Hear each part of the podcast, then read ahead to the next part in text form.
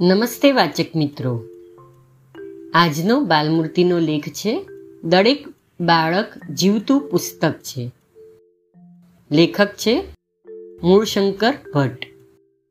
હું કોઈ મોટો માનસશાસ્ત્રી નથી. મેં બહુ પુસ્તકો વાંચ્યા નથી, પરંતુ પ્રત્યક્ષ અભ્યાસ કર્યો છે. એક એક બાળક એ મારે મન એક એક પુસ્તક છે, અને તેથી બાળ માનસનું મને જે જ્ઞાન મળ્યું છે તે પુસ્તકોમાંથી નહીં, પણ બાળકોના અવલોકનમાંથી મળ્યું છે. જેમ આપણી દુનિયા છે, તેમ બાળકની પણ એક દુનિયા છે. આ બે દુનિયા વચ્ચે જ્યારે સંઘર્ષ ઊભો થાય છે, ત્યારે બાળકનો વિકાસ રૂંધાય છે. બાળકની દુનિયાને નહીં સમજવાથી જ આવું બને છે.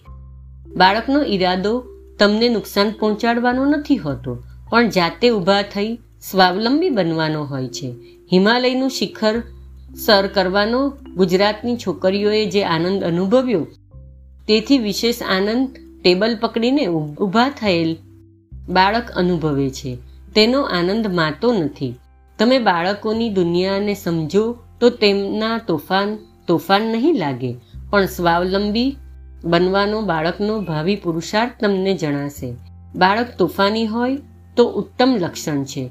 તોફાન ન કરતો હોય તો ચિંતા થવી જોઈએ. તોફાનનો અર્થ એ છે કે બાળકમાં પારાવાર શક્તિ પડી છે અને તે શક્તિ કંઈ ને કંઈ પ્રવૃત્તિ દ્વારા માર્ગ માંગે છે. આપણે બાળકને યોગ્ય પ્રવૃત્તિ નથી આપી શકતા, તેથી તે શક્તિ તોફાનના રસ્તે વેડફાય છે. કલ્પના કરો કે તમારું બાળક તમે બેસાડો ત્યારે બેસે અને ઉઠાડો ત્યારે ઉઠે છે. આવા ચેતન વિનાના બાળકથી તો તમે ત્રાસી જવાના.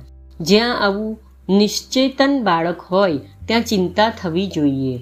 તોફાની બાળક એ તો શક્તિશાળી બાળક છે. તેની ચિંતા શેની બાળક કોઈ વસ્તુ માંગે, ત્યારે શક્ય હોય, તો બાળકની ઈચ્છા પૂરી કરો.